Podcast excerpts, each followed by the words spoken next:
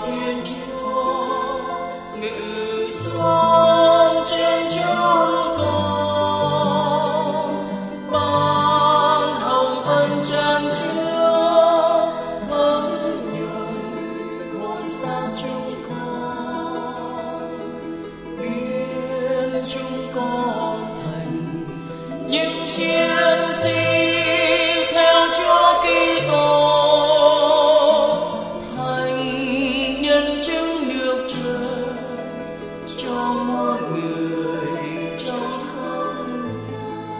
Thế chiều tối hôm nay là sát lễ các thánh nam nữ ngày mai rồi.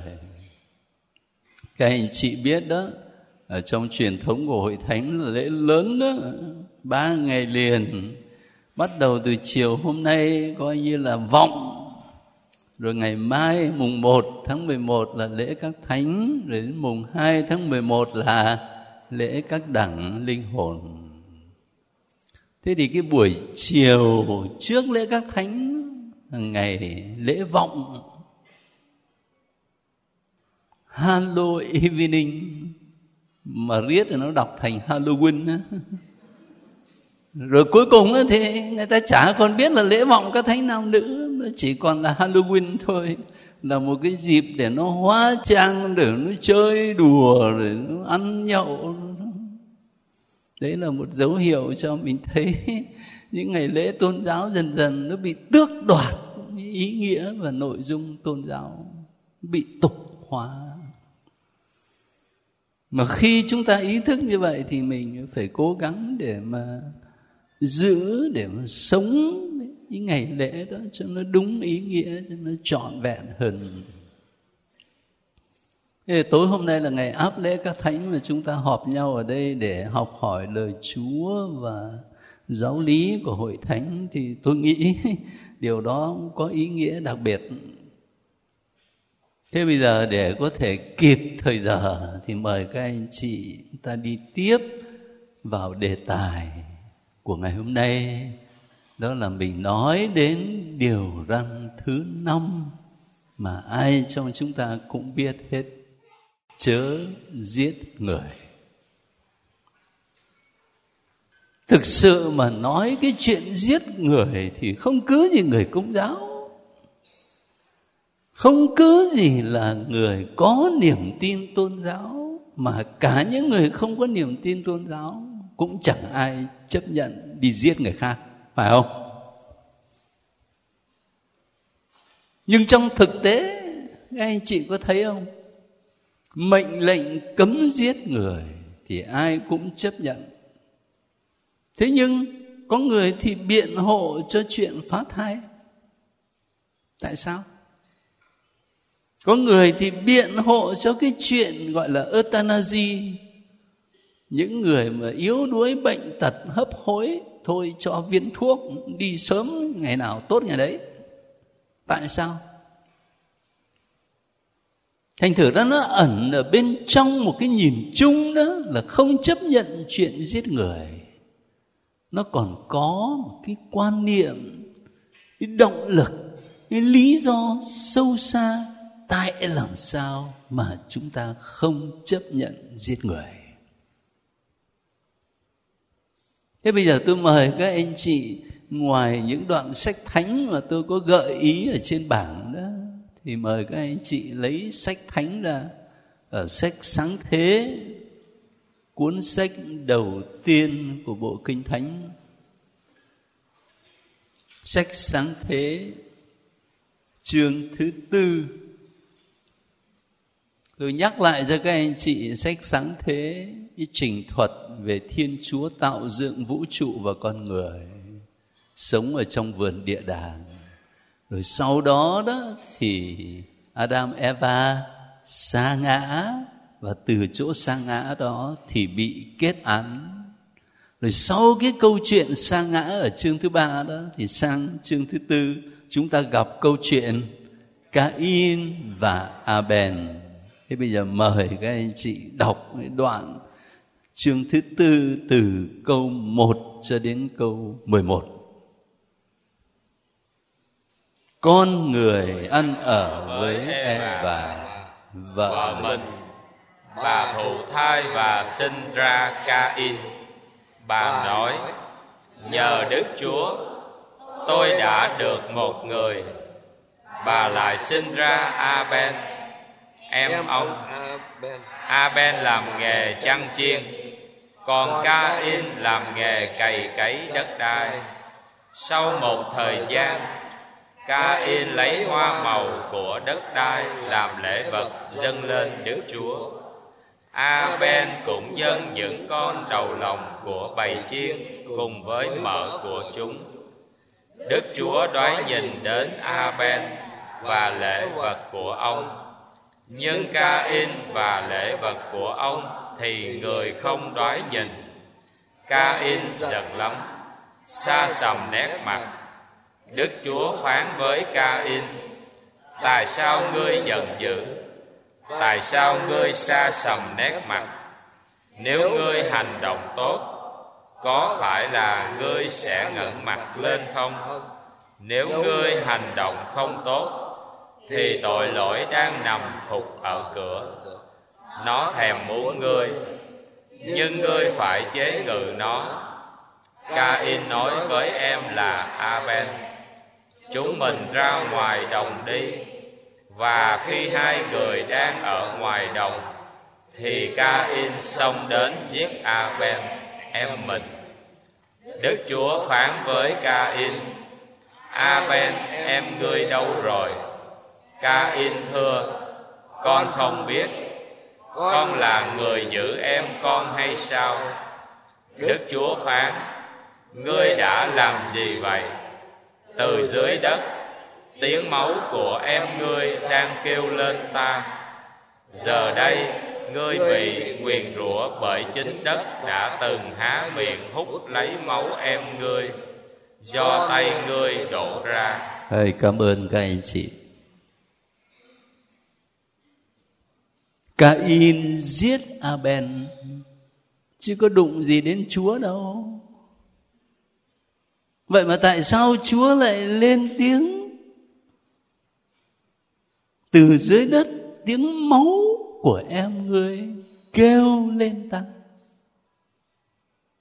Anh chị biết là trong văn hóa Semit á, máu được coi là nguyên ủy của sự sống.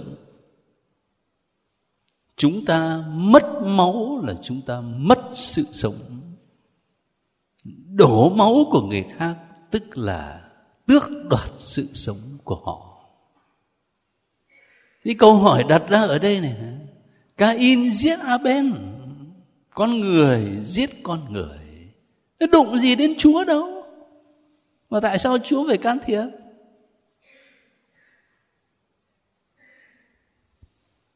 Đấy, khi chúng ta đặt câu hỏi như vậy thì mình mới khám phá ra cái lý do nền tảng và động lực quan trọng để làm nên cái mệnh lệnh cấm giết người, chớ giết người theo Kitô giáo, đó là ở chỗ này này cái sự sống của con người là do chính Chúa ban tặng.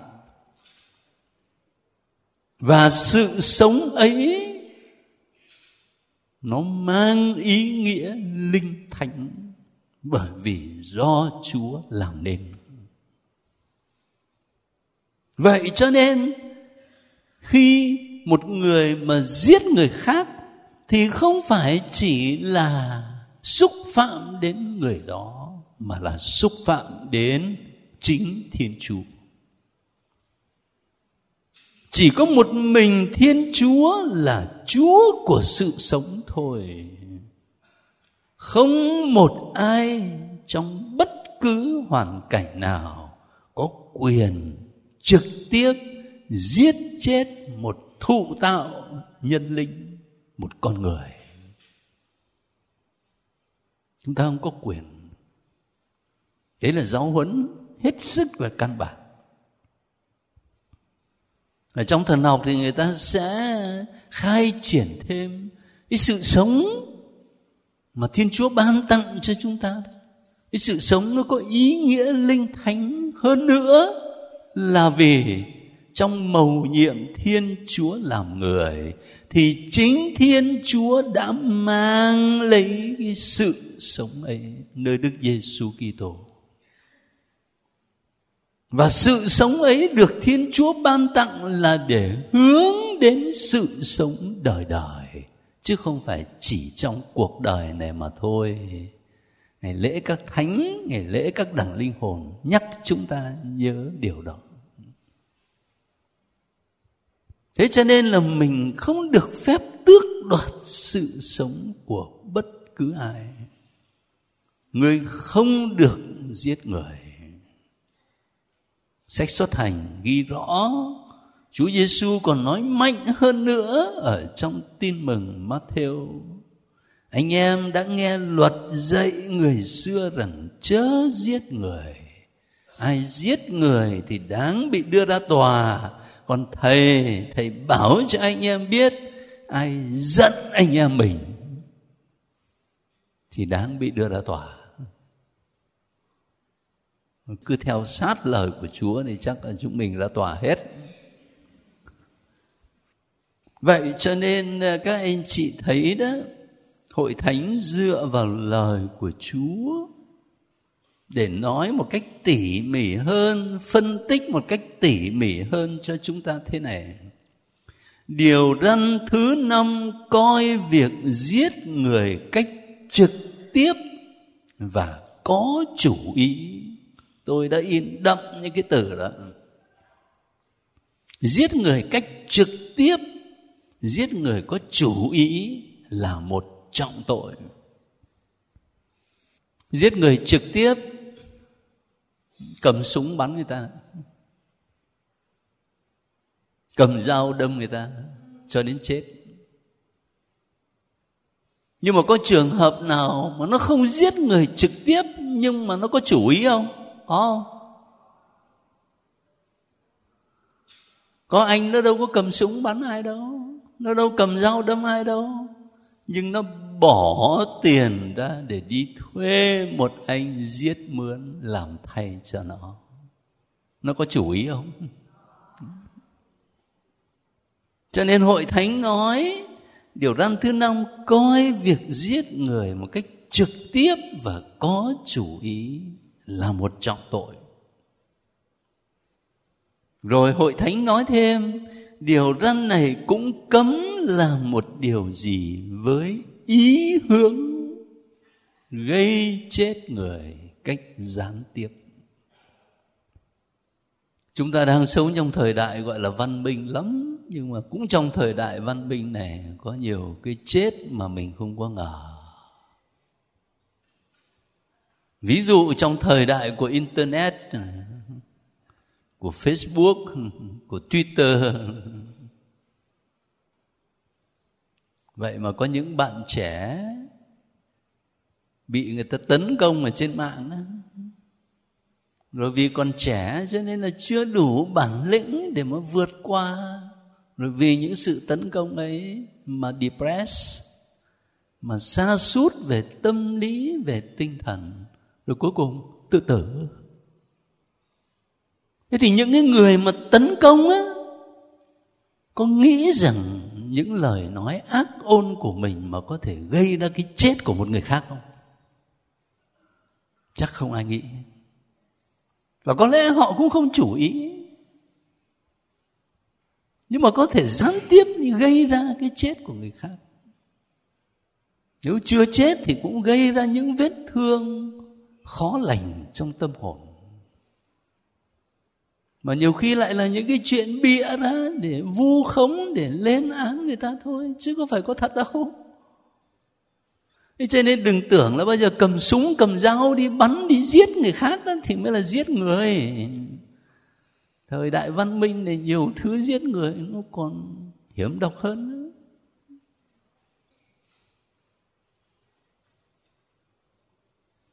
Và luật cấm giết người này là luật có giá trị phổ quát. Có nghĩa là bắt buộc mọi người ở mọi nơi và mọi lúc. Chắc không có dân tộc nào ở trên thế giới mà lại chủ trương giết người. Cho nên đây là một luật có giá trị phổ quát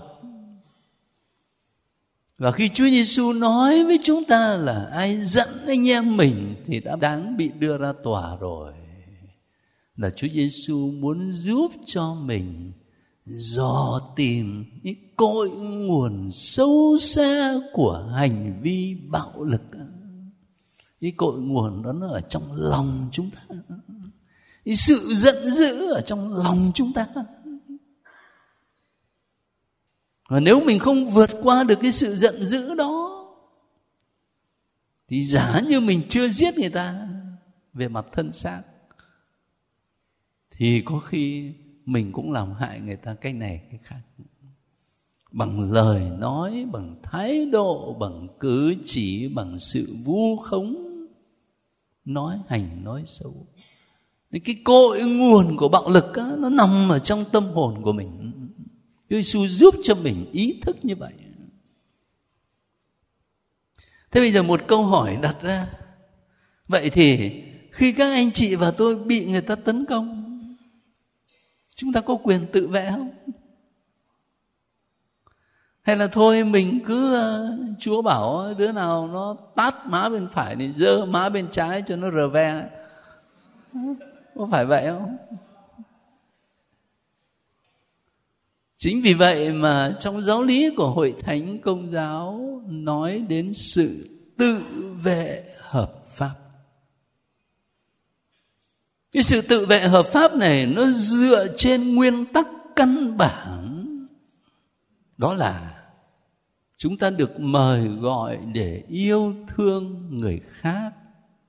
Nhưng mà trước hết phải yêu lấy bản thân của mình hãy yêu tha nhân như chính mình. Như chính mình có nghĩa là trước đó có cái tình yêu đối với chính bản thân mình. Bởi vì cái sự sống của mình cũng là hồng ân chúa ban, là quà tặng chúa ban, và mình có trách nhiệm phải gìn giữ chứ. Thì chắc các anh chị sẽ nói với tôi là chắc chắn rồi. Ai thì cũng yêu mình hết ấy, thế mà trong thực tế nhiều khi chúng ta không yêu mình đâu. Chúng ta không yêu mình ở chỗ là không chấp nhận chính mình như mình là. Không chấp nhận chính mình như mình là. Mà có khi cả mấy chục năm trong cuộc đời cứ lúc nào cũng đau khổ bởi vì giá mà thế này, giá mà thế kia. Giá mà có thể nó diễn ra, nó diễn tả một ước mơ, nhưng mà đồng thời nó cũng diễn tả sự phủ nhận cái hiện trạng về bản thân. Nếu sự phủ nhận đó là một cơ hội để chúng ta bước tới phát triển thì tốt thôi nhưng nếu sự phủ nhận đó là để chúng ta chối từ chính mình, làm cho mình đau khổ, mình thiếu hạnh phúc, thiếu niềm vui, thì chúa đâu có muốn điều đó. Mình không chấp nhận chính mình như mình là. Về mặt tâm lý, cái điều này nó hay xảy ra lắm. Mà có khi chúng ta không quan tâm thế thế thì sự tự vệ hợp pháp đó, nó dựa trên những nguyên tắc căn bản là tình yêu đối với chính bản thân mình. Sự sống của bản thân mình cũng là hồng ân là quà tặng chúa ban. Thế thì dựa trên nguyên tắc đó khi chúng ta bảo vệ mạng sống mình thì mình không có mắc tội giết người có điều á, là một hành động để tự bảo vệ bản thân, nó có thể có hai hậu quả. Thứ nhất đó cái hậu quả mà tôi nhắm tới là tôi bảo vệ sự sống của mình. Nhưng nó có thể có hậu quả thứ hai, khi tôi bảo vệ sự sống của mình thì có thể lỡ tay tôi gây ra cái chết của người khác anh chị hiểu hết cái gì? Hậu quả kép đó, nó là như vậy.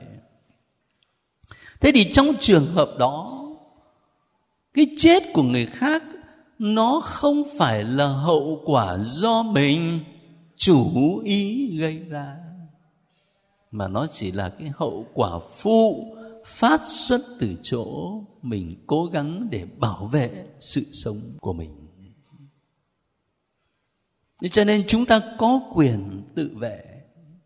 Đấy là trên bình diện cá nhân với cá nhân. Thế bây giờ, nó vượt lên trên bình diện cá nhân với cá nhân mà nhìn ra bình diện xã hội.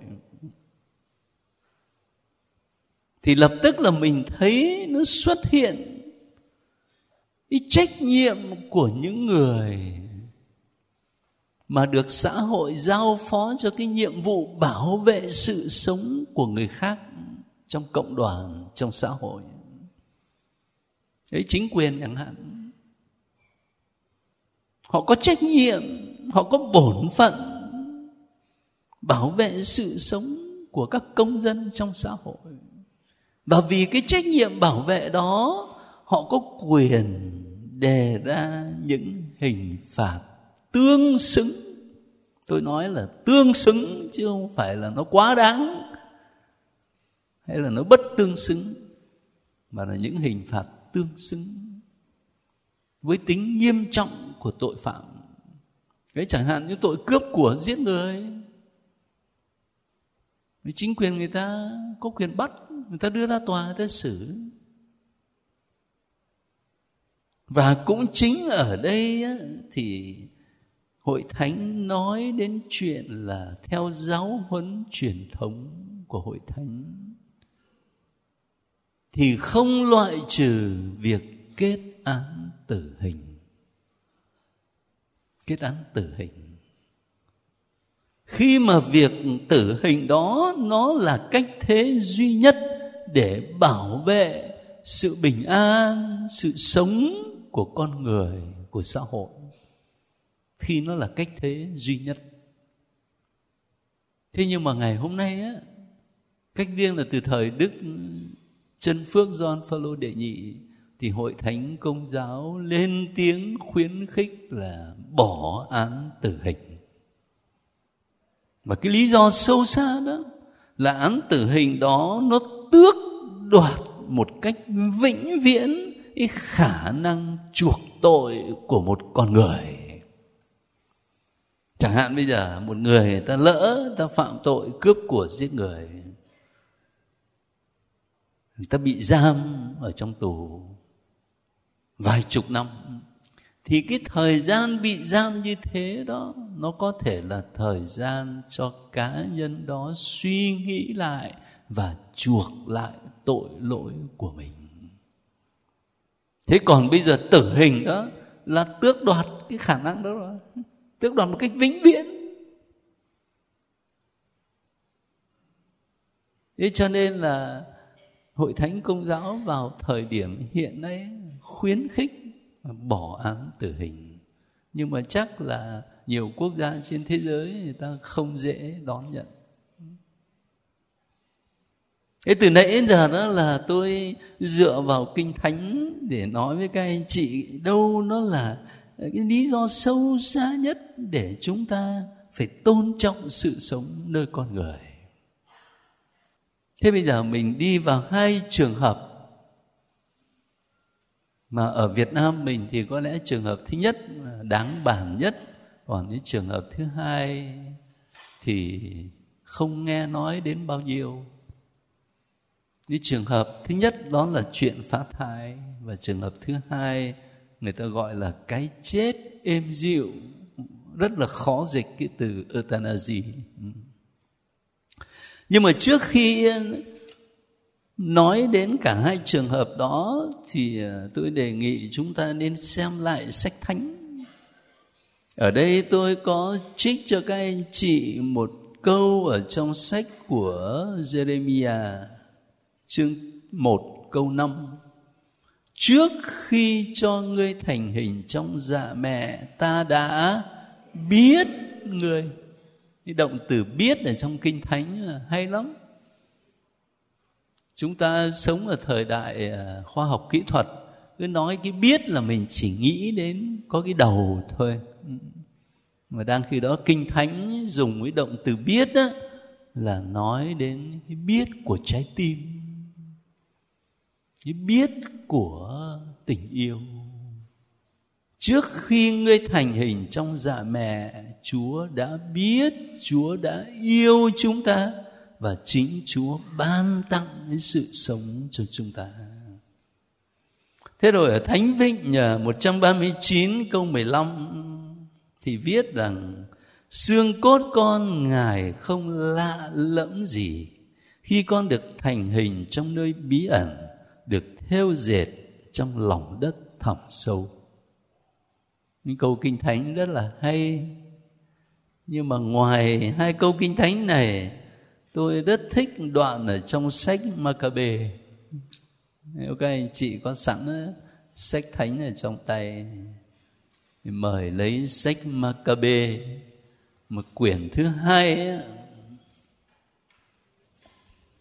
quyển thứ hai ở chương 7 câu 22 chương 7 trong sách Maccabe 2 là câu chuyện về cuộc tử đạo của bảy anh em. Trong lễ kính các thánh tử đạo, có thể chúng ta nghe đoạn văn này. Thế thì ở trong chương 7 này cái câu 22 cho đến câu hết câu 23 đó là lời khuyên của bà mẹ với những đứa con. Bà nói rất cảm động như thế này mời các anh chị cùng đọc. Mẹ, mẹ không, không rõ các, các con, con đã thành hình trong lòng mẹ. Thế nào không phải mẹ ban cho các con thần khí và sự sống, cũng không phải mẹ sắp đặt các phần cơ thể cho mỗi người trong các con. Chính đấng tạo hóa càng khôn đã nắng đúc nên loài người và đã sáng tạo nguồn gốc, muôn loài. Chính người do lòng thương xót cũng sẽ trả lại cho các con thần khí và sự sống. Bởi vì bây giờ các con trong luật lệ của người hơn bản thân mình. cảm ơn các anh chị. Đấy bà mẹ khuyên con bằng những lời tuyệt vời. Không phải mẹ ban cho các con thần khí và sự sống.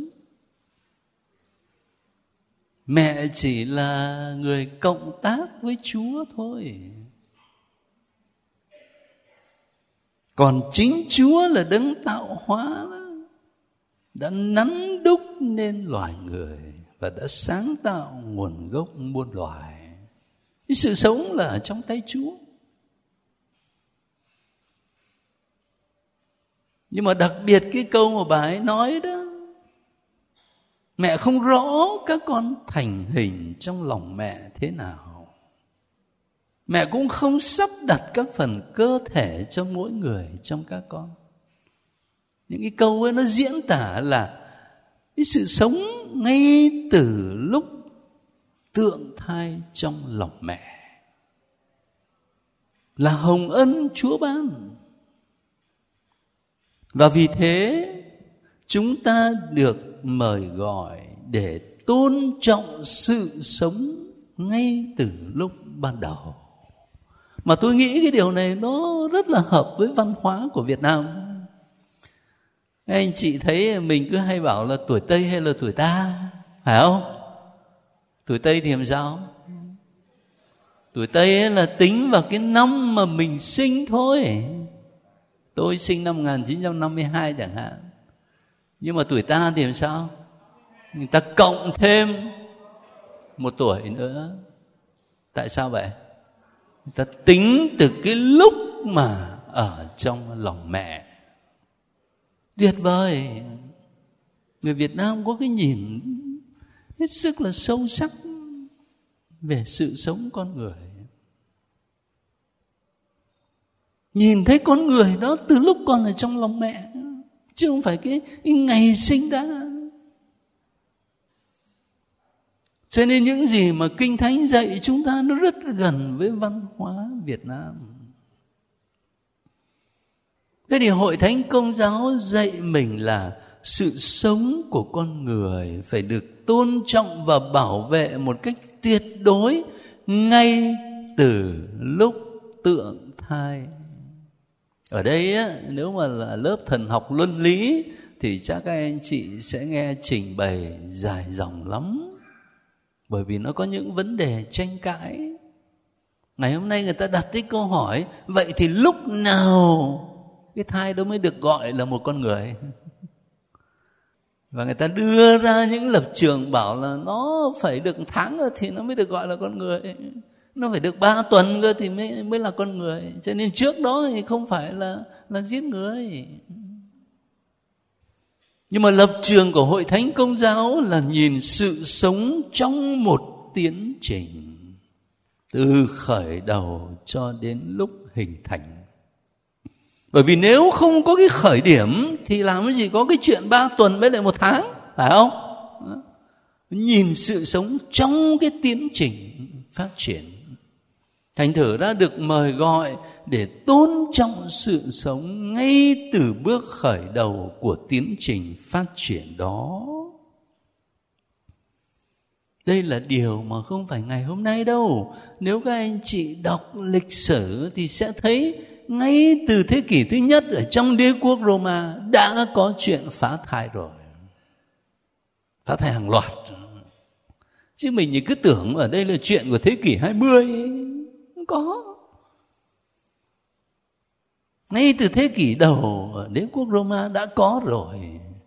Và sách giáo lý của hội thánh lúc bấy giờ đã đưa ra lệnh cấm rồi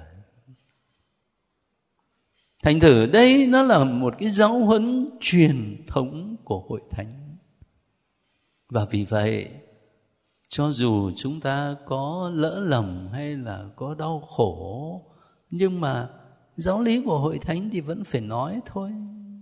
Tức là mọi vụ phá thai đều là một tội ác về mặt luân lý. Thế thì khi nào chúng ta phạm cái tội này? Hội thánh nói là cộng tác chính thức vào việc phá thai là một trọng tội ai cộng tác người phụ nữ đang mang thai đến gặp bác sĩ để yêu cầu phá thai. Thì đương nhiên là cộng tác rồi. Ông bác sĩ chấp nhận để làm cái chuyện đó một cách hoàn toàn tự do, không ai ép buộc. Thì là cộng tác rồi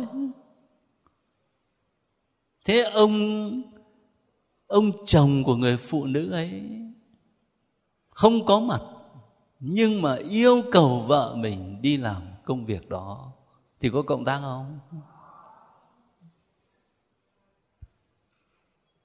Ấy cho nên đó, ai cộng tác chính thức vào việc phá thai là một trọng tội. Mà theo giáo luật đó, thì hội thánh phạt vạ tuyệt thông, gọi là tuyệt thông tiền kết.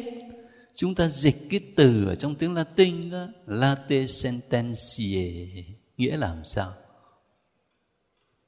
Nghĩa là khi mình phạm cái tội đó thì không phải đợi đến lúc mà ông ờ, giám mục này, ông công bố là bị vạ tuyệt thông thì mới tuyệt thông. Mà là ngay cái lúc mình thực hiện hành động đó xong thì tự nó là vạ tuyệt thông tiền kết. Mục đích không phải là giáo hội không muốn trình bày cái dung nhan yêu thương tha thứ của thiên chúa. Nhưng mục đích là giáo hội muốn cho thấy cái tính cách nghiêm trọng của tội đã phạm. Và có những tội mà chúng ta phạm để chúng ta sửa chữa được nhưng khi mà mình giết một con người chẳng hạn, thì không sửa chữa được nữa, không lấy lại sự sống cho người ta được nữa. Nghiêm trọng là chỗ đó. Và ngày hôm nay người ta vẫn coi là hội thánh công giáo là nghiêm khắc nhất trong các tôn giáo. Hội thánh công giáo mà lại còn buông lỏng nữa thì không biết là thì nó đi tới đâu. Trong cái nhìn của giáo huấn công giáo dựa vào lời chúa đó, thì mỗi một con người đã được nhìn nhận như một nhân vị. Cái từ ngữ này nó có vẻ triết học á. Nhưng mà một trong những cái đặc tính khi mà người ta nói đến cái từ nhân vị, đó là sự độc đáo. Anh là anh, tôi là tôi. Chúng ta không có lẫn lộn cái sự độc đáo của mỗi một con người. Ngay khi một phôi thai được thành hình trong lòng mẹ, được tượng thai, thì là một nhân vị, một con người độc đáo không thể thay thế. Và vì thế đó, cái phôi đó, chứ không phải lúc nào mà sinh ra mà thôi, mà cái phôi đó nó phải được bảo vệ, được chăm sóc, được chữa trị một cách toàn vẹn như với một con người. Đấy là lý do mà sao mà các anh chị thấy là giáo hội công giáo đưa ra cái lập trường và những can thiệp của y khoa ở trên phôi người đó. Những can thiệp đó nó chỉ hợp pháp với điều kiện là phải tôn trọng sự sống và sự toàn vẹn của cái phôi thai đó. Nói như vậy là bởi vì trong thế giới hiện nay, nhiều khi người ta sử dụng những cái phôi như là những vật thí nghiệm. Như là những con vật thí nghiệm. Mà quên mất rằng đó là một nhân vị, một con người độc đáo trước mặt chúa. Ngoài chuyện phá thai còn có một đề tài khác, ngày hôm nay trong các xã hội ờ, bắc mỹ, âu châu, người ta nói đến nhiều, việt nam mình thì còn ít thôi. Có người dịch là cái chết êm dịu, có người dịch là an tử. An tử thì nghe có vẻ bằng an quá. Ở đây tôi viết tiếng latin, euthanasia, rồi tiếng anh, tiếng pháp, rồi nó cũng viết giống giống vậy thôi. Mà ý nghĩa làm sao? Đó là một hành động để chấm dứt sự sống của những người tật nguyền, bệnh hoạn, hấp hối. Nhiều lý do lắm.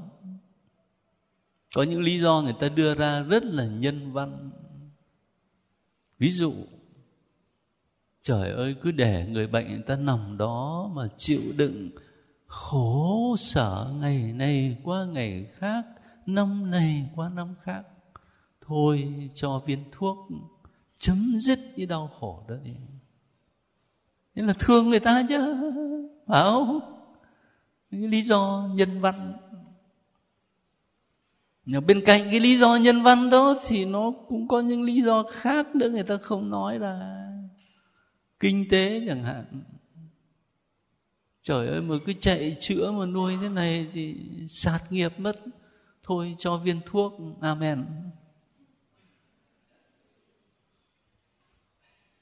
Rồi cứ sống như thế này hoài thì không những là người bệnh đau khổ mà phiền cho cả gia đình nữa.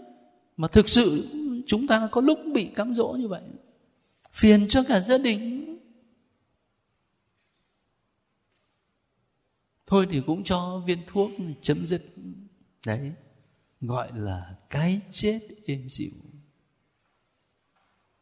Có thể đưa ra lý do này, lý do kia biện minh nhưng mà theo giáo hội công giáo thì việc này không thể chấp nhận về phương diện luân lý nó cũng dựa trên cái căn bản là sự sống của con người là quà tặng của chúa, là hồng ân của chúa, mang ý nghĩa linh thánh. Và chỉ có một mình chúa mới là chúa của sự sống.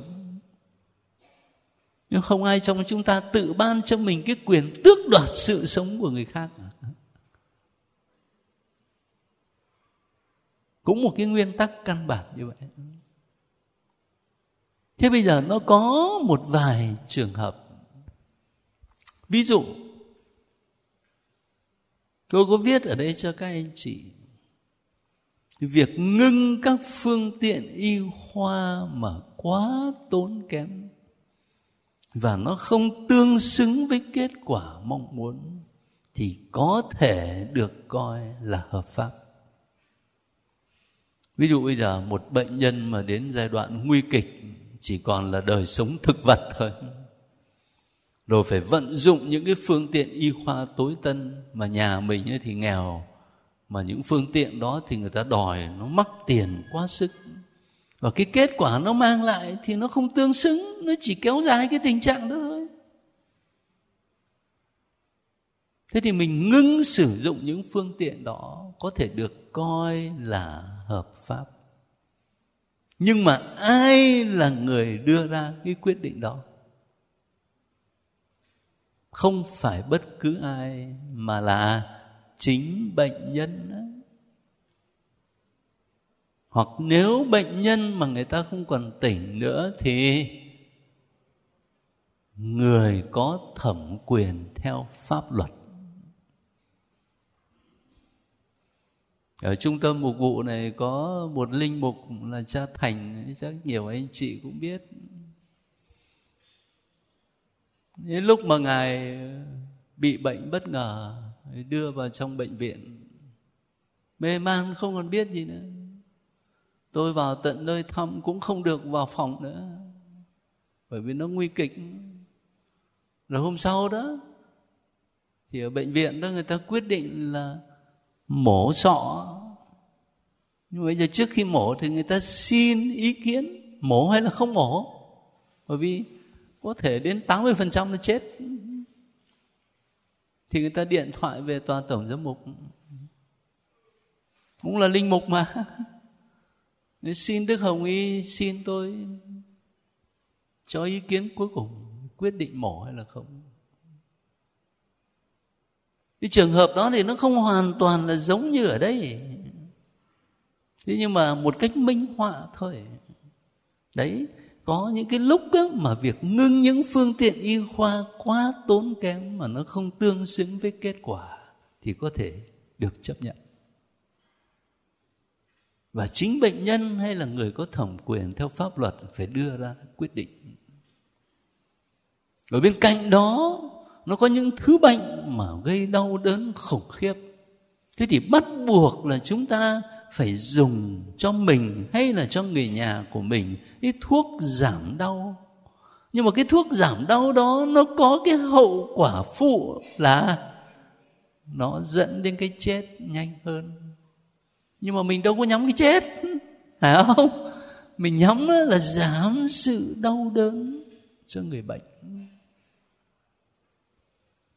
thành thử trong trường hợp đó thì việc sử dụng thuốc giảm đau được chấp nhận. Các anh chị biết đó, một trong vấn đề mà nhức đầu nhất uh, trong ngành uh, thần học luân lý ngày hôm nay là về đạo đức sinh học. Nếu mà chúng ta có giờ để dựa một cái cua, một cái giảng khóa về đạo đức sinh học thì sẽ thấy nó vấn đề nó chi tiết hơn và nó cũng phức tạp hơn nữa. Nhưng mà đây thì ờ, trong cái khung cảnh của giờ giáo lý tổng quát, tôi trình bày một chút để các anh chị nắm mà chưa hết đâu. Về điều răn thứ năm, mình còn phải tiếp tục một, hai tuần nữa. Và bây giờ thì nó cũng ờ, tới giờ rồi chúng ta dừng lại ở đây, dọn ờ, sách vở rồi sống thinh lặng một vài phút.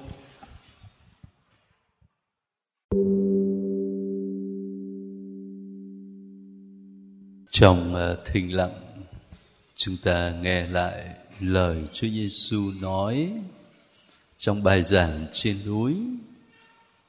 Anh em đã nghe luật dạy người xưa chớ giết người. Ai giết người thì đáng bị đưa ra tòa.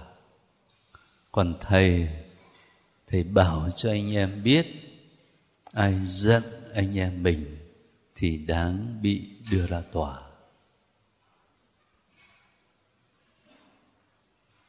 Chúa Giêsu muốn giúp chúng ta khám phá cái cội nguồn của bạo lực của hành động giết người. Cội nguồn ấy là chính tâm hồn mình,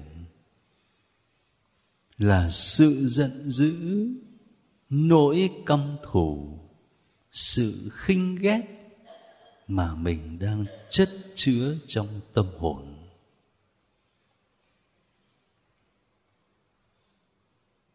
Bao lâu còn chất chứa sự giận dữ, căm thù, khinh ghét đó trong tâm hồn? Thì bấy lâu vẫn có nguy cơ giết người theo nghĩa rộng. Chẳng giết người bằng gươm giáo, thì giết người ta bằng miệng lưỡi. Bằng hành động này, hành vi khác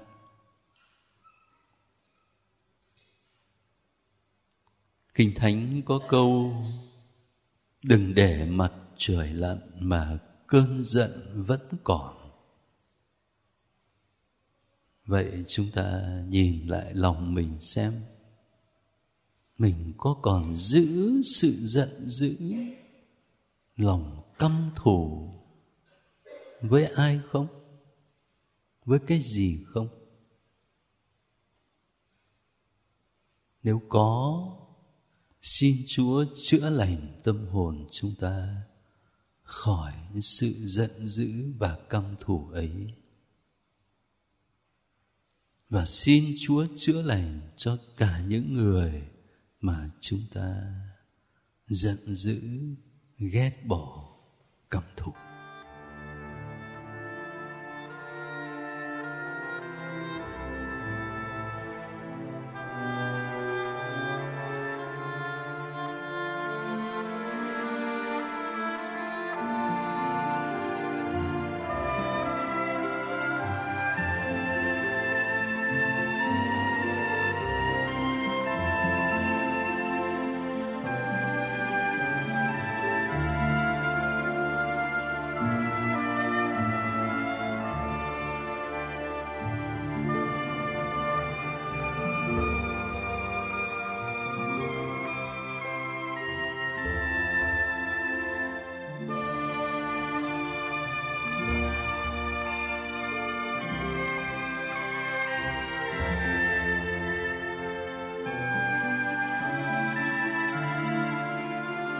Chúng ta đang sống trong ngày cuối cùng của tháng 10, tháng Bân Khôi, tháng Kính Đức Mẹ.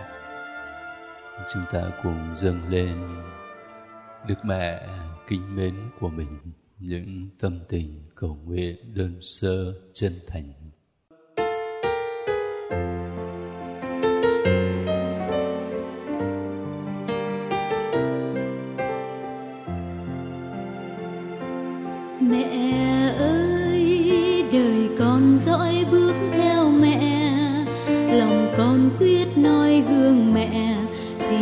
xin dạy con hai tiếng xin vâng.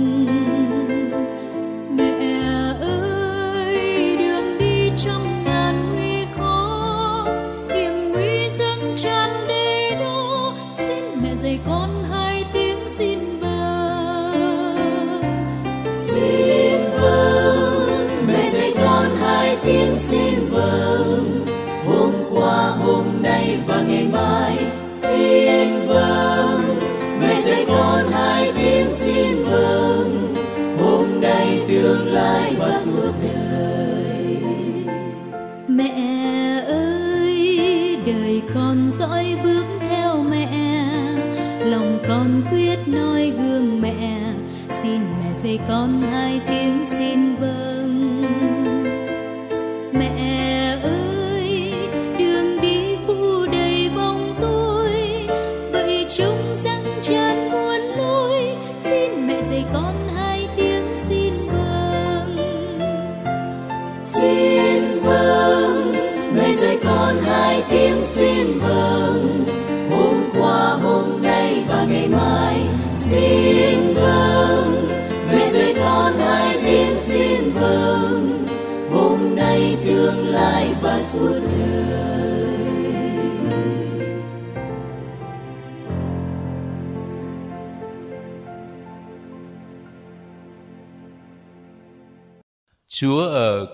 anh chị em.